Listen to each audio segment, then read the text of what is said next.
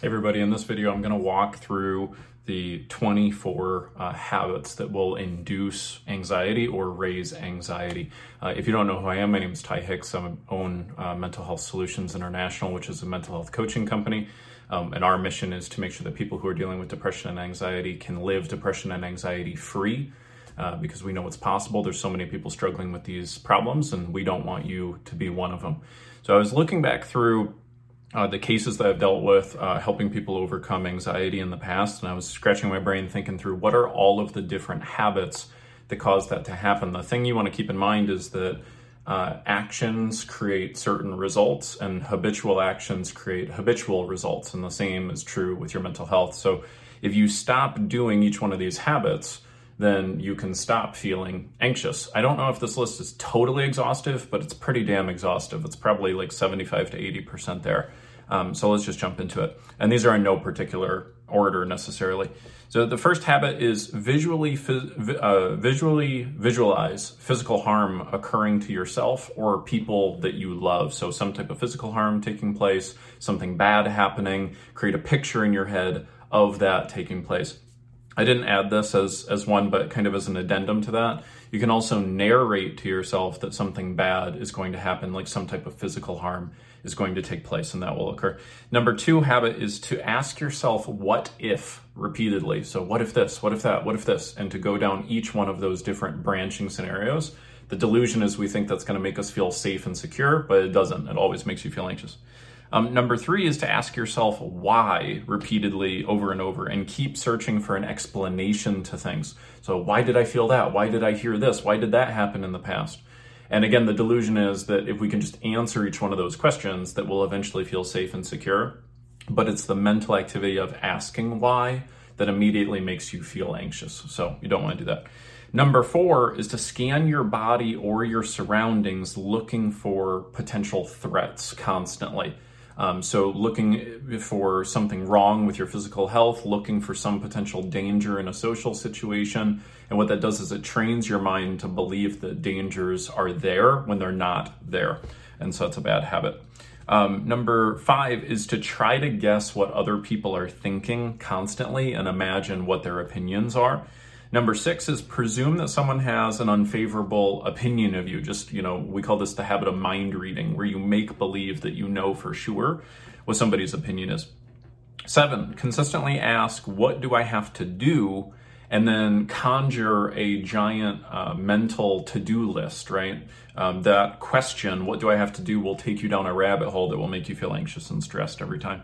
Number eight is that uh, presuming that by just getting more things done that that's going to make you feel better like chasing the end of your to-do list. But what you've probably experienced is the more you chase the end of that to-do list the the longer it gets right? The more anxious you get. And very often you'll get one thing done and then think oh gosh i got to get these three other things done that are related to that original thing. So that's not good.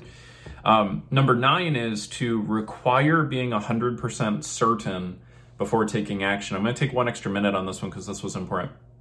So, what I have found in all of the cases I've worked with helping people overcome anxiety is that there is a direct relationship to how anxious someone feels in correspondence with how much they are requiring feeling certain. So, in other words, if you don't need to feel certain, you will feel safe, secure, and certain. It's kind of a paradoxical thing. It's like the most secure people in the world are the people who don't need to feel certain all of the time. The people who require feeling certain before they take action, before they leave the hows, before they drive the car, or whatever it is, those are the people who are the most anxious. So requiring being 100% certain is a bad habit to break. Number 10 is getting caught up in what we call the tyranny of the house. So that's like you have something that you want to do and it could be just as simple as like losing weight or um, you know getting a boyfriend or girlfriend or whatever but then you get caught up in your head of oh well i don't know how to do that. And again that's that 100% certain thing. Like you're wanting to know for sure exactly how to do it before you are willing to take action towards what you want. So that will make you feel anxious um, 11 is use the word can't a lot. I can't do this. Why can't I do this? I've, you know, anything in that nature. You can even put it on other people. Like they can't love me the way I want them to, stuff like that. So that word always induces anxiety. Um, number 12, use the word overwhelmed a lot, will induce anxiety for sure. Um, number 13, using the words always, never, and every unintelligently. These are what we call universals. So um, let's say you make a mistake at work. Uh, one day on a Monday, and then you say to yourself, you know, I always get this wrong right? And what that is is a mental distortion where you're taking that thing and then you mentally exaggerate it so you feel it as if it really is true, even though it's probably not true that you always make a mistake.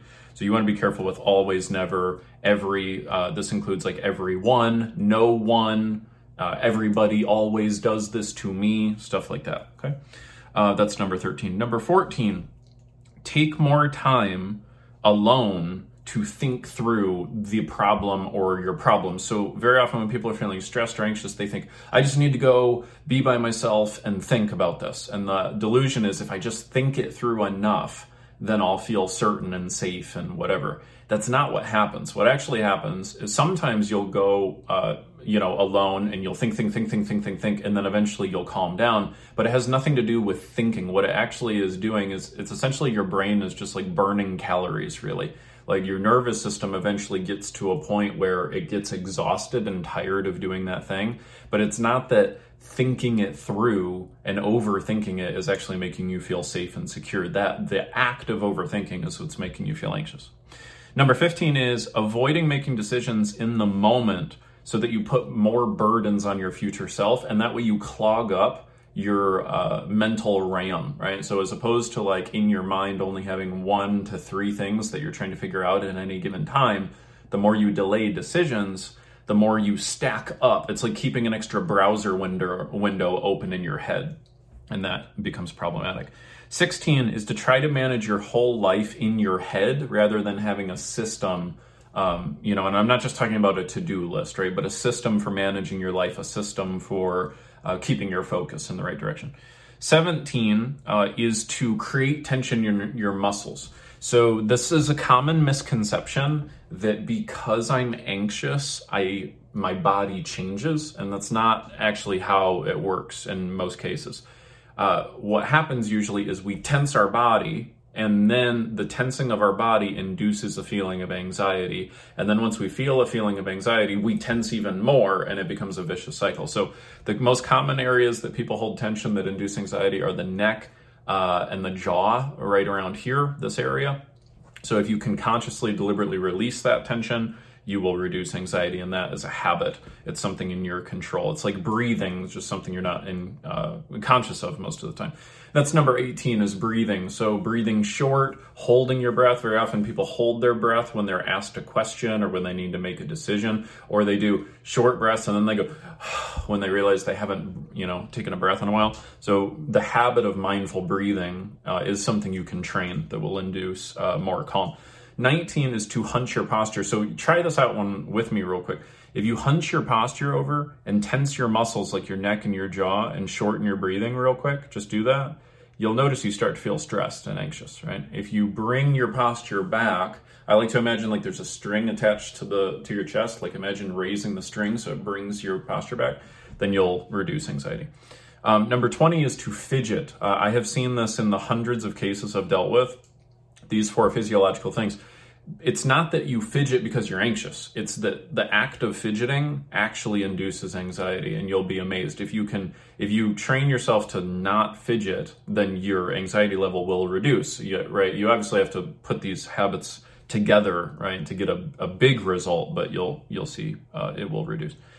21 is to focus predominantly on the problem, not the solution. And I should I should say here too, focusing on the problem and the potential consequences of the problem. Um, so this is kind of like another version of visualizing something going badly, right? As opposed to well, how do I want it to go, and getting the mind to stay on that. Um, now, very often people say, well, I try to focus on how I want it to go, but then my mind just automatically goes to how I don't want it to go. Well, that's why these are habits, right? Habits are things that you train, you have to get good at them.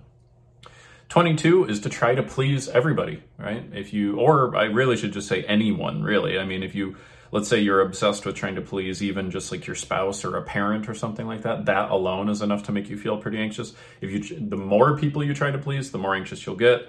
23, focus on what you can't control as opposed to what you can. 24, try to be perfect all of the time and uh, believe that that's obtainable um, and that you can do it. So, the reason I make this list is that very often our mind is is better at remembering what not to do than what to do. So this might help you a little bit.